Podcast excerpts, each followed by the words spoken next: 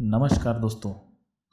मैं हूँ आपका दोस्त संतोष और आज मैं वर्क टू शेयर इस नायाब लेख के प्लेटफॉर्म पर, यानी कि आपकी अपनी चहेती S soft group dot co dot in इस वेबसाइट पर तहे दिल से स्वागत करता हूँ। दोस्तों, आज मैं आपके लिए आर्टिकल 19 अर्थात संविधान में दिए हुए मूलभूत अधिकारों के बारे में एक लेख लेकर आया हूँ। हो सकता है कि इसमें कुछ खामियाँ भी होंगी, लेकिन जितना हो सके पुरजोर अभ्यास करते हुए मैंने इस लेख को बनाया है और आशा करता हूँ कि आप यह लेख सुनना पसंद करोगे। तो आइए दोस्तों, बिना देरी के शुरू करते हैं लेख। फंडामेंटल राइट्स, अर्थात आर्टिकल 19 में दिए गए आपके मूलभूत अधिकार। दोस्तों, आप डॉक्टर बाबा साहब अंबेडकर ने लिखे हुए संविधान के बारे में तो ज़रूर जानते ही होंगे। आज हम उसी संविधान के आर्टिकल 19 अर्थात स्वतंत्रता के मौलिक अधिकार और मौलिक कर्तव्यों के बारे में अधिक जानकारी लेने वाले हैं। ये अनुच्छेद आपको जानना बेहद ज़रूरी है, क्योंकि इसी में आपके मूलभूत अधिकारों की बात की है और आपको रोज़ की ज़िंदगी में ये अधिकार उपयोग में तो लाने ही पड़ते हैं ना। तो आइए हम जाने कि इस अनुच्छेद में कौन कौन से ऐसे प्रावधान किए गए हैं। पहला पॉइंट है फंडामेंटल राइट्स, यानी कि स्वतंत्रता के अधिकार कितने हैं। जैसा कि संविधान में दिया गया है कि स्वतंत्रता के छः अधिकार हैं।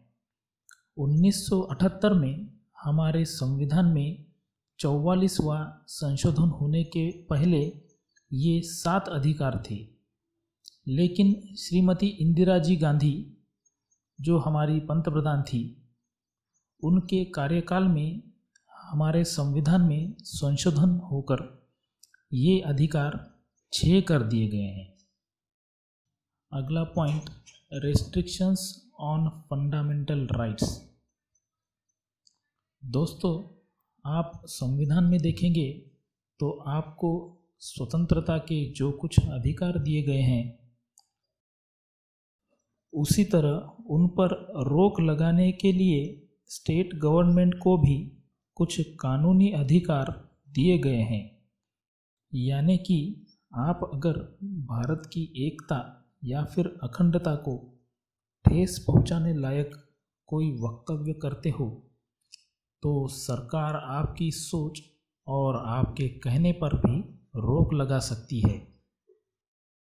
अगर आप अपने अभिव्यक्ति स्वतंत्रता के नाम पर किसी शत्रु राष्ट्र को अपने देश की संवेदनशील जानकारी बता रहे हो तो ये कानून सरकार को आपके खिलाफ कार्रवाई करने का पूरा अधिकार देता है दोस्तों।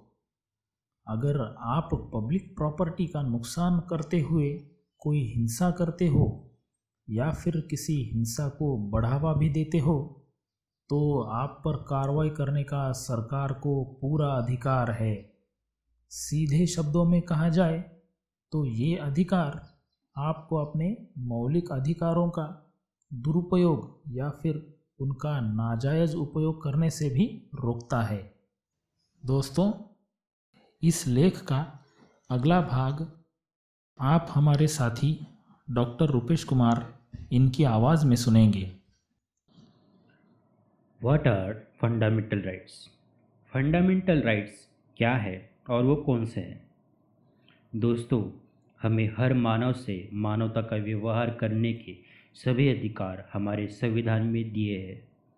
आइए इन्हीं फंडामेंटल राइट्स अर्थात स्वतंत्रता के अधिकारों के बारे में जानें। 19 ए, ये चार भागों में विभाजित किया गया है। पहला, राइट्स ऑफ़ एक्सप्रेस। अर्थात आपको खुद को अभिव्यक्त होने की पूरी तरह से आज़ादी है। आपको अपने विचार साझा करने से कोई टोक नहीं सकता। दूसरा, राइट टू रिमेन साइलेंट। अर्थात आपको कभी भी लगे तो आप साइलेंट, अर्थात मौन भी रह सकते हैं।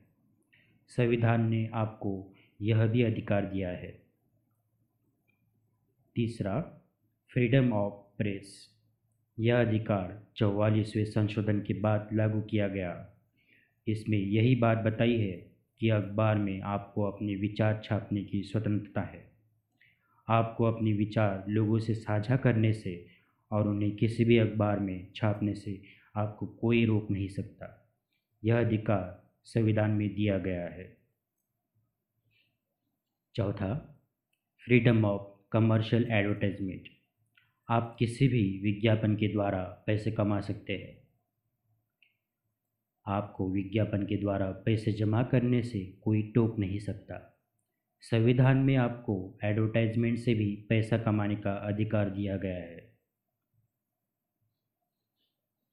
19 बी, फ्रीडम ऑफ़ असेंबली, अर्थात आप लोगों को इकट्ठा कर सकते हैं, या लोगों का समूह बना सकते हैं, लेकिन आप किसी भी रास्ते पर इकट्ठा नहीं हो सकते, या फिर किसी सार्वजनिक संपत्ति का नुकसान नहीं कर सकते हो।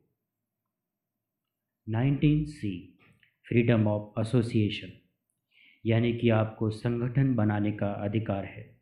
अर्थात किसी भी कंपनी या फिर काम के ठिकानों पर आप कोई भी ट्रेड यूनियन या फिर संगठन बना सकते हैं। लेकिन आप भारत की संप्रभुता के खिलाफ कोई संगठन नहीं बना सकते। 19 D, freedom of movement.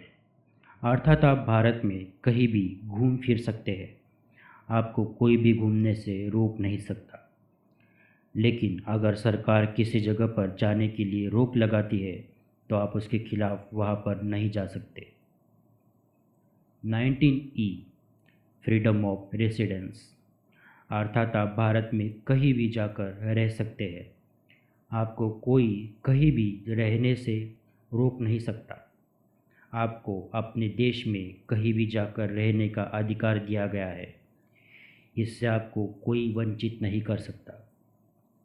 19 F, right to property. अर्थात आप प्रॉपर्टी अर्थात धन या फिर संपत्ति रख सकते हैं। लेकिन यह अधिकार चौवालीसवें संविधान संशोधन में निकाल दिया गया है। अब यह आपका मौलिक अधिकार नहीं रहा है। यह आपका कानूनी अधिकार हो गया है। 19 एफ़, फ्रीडम ऑफ़ ऑक्यूपेशन। किसी को भी किसी भी तरह का व्यवसाय करने का अधिकार है। अर्थात पहले ज़माने में जो कुम्हार थे, वही मटके बनाते थे। कोई नाई था तो वही बाल काटता था। लेकिन संविधान ने हमें ऐसे अधिकार दिए हैं कि जिसे जो चाहे वो काम कर सकता है। लेकिन इसका अर्थ यह नहीं है कि कोई इंजीनियर अस्पताल खोलकर ऑपरेशन करना चालू कर सकता है, क्योंकि उसके पास वो काम करने के लिए कोई क्वालिफिकेशन अर्थात उसकी योग्यता नहीं होती। एक तरह से हम सभी मौलिक अधिकारों में से इसे संविधान का सबसे महत्वपूर्ण अधिकार कह सकते हैं।